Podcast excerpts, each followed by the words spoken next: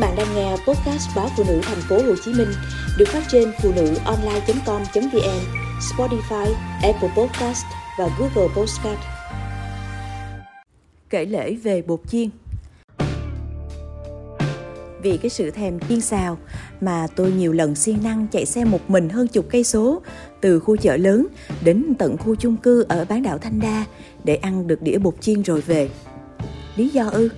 Xe bột chiên này có một tuyệt chiêu đó là đánh trứng bông lên trước nên khi chiên rất dậy mùi. Ăn xốp xốp, thấm mỡ ăn thật béo, thật đã. Nhưng rồi quán lại biến đâu mất. Gần đây tôi mới tìm được một quán kế thừa chiêu thức độc đáo ấy trong một khoảng sân rộng trên đường Nguyễn Văn Thủ quận 1 thành phố Hồ Chí Minh.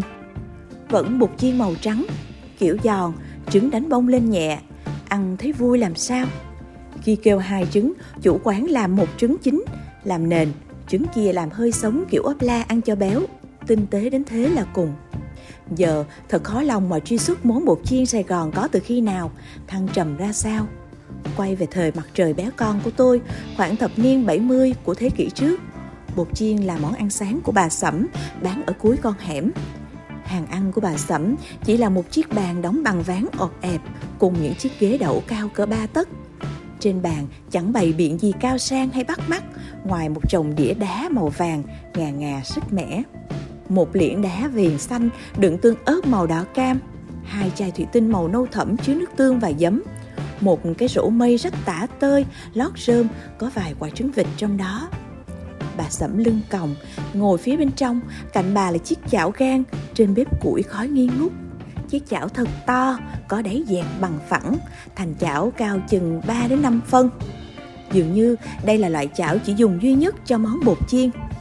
Tảng bột lớn màu trắng đặt dưới bàn, thỉnh thoảng mới được mang lên cắt. Bột được làm từ gạo xay rồi hấp chín thành khối chắc nụi.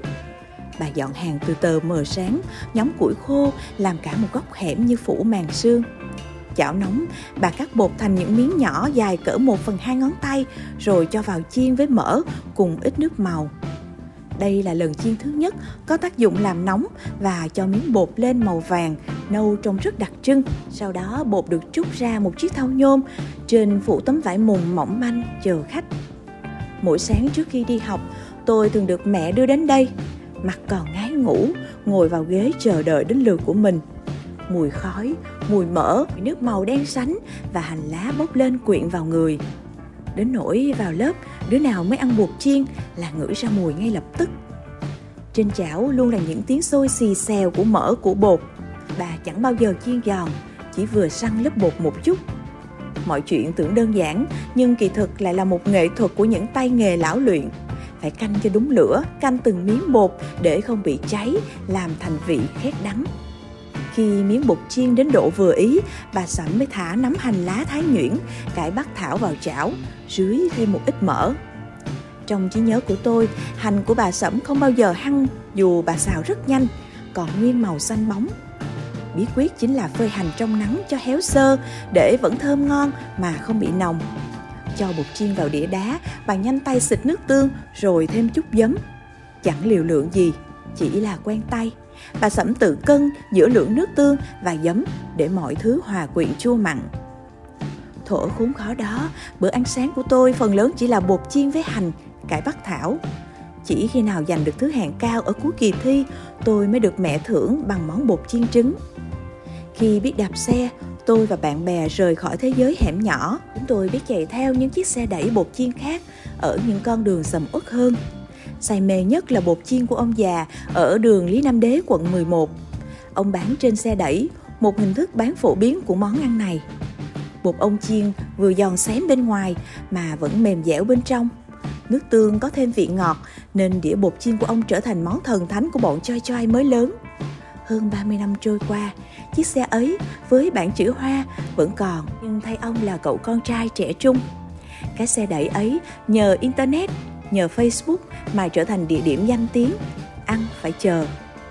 Khi tôi bước vào thời kỳ mắt biết, thập niên 90 của thế kỷ trước, bột chiên chợt nổi lên như món thời thượng ở nhiều tuyến đường quận 3 như Võ Văn Tần, Trần Huy Liệu, vân vân.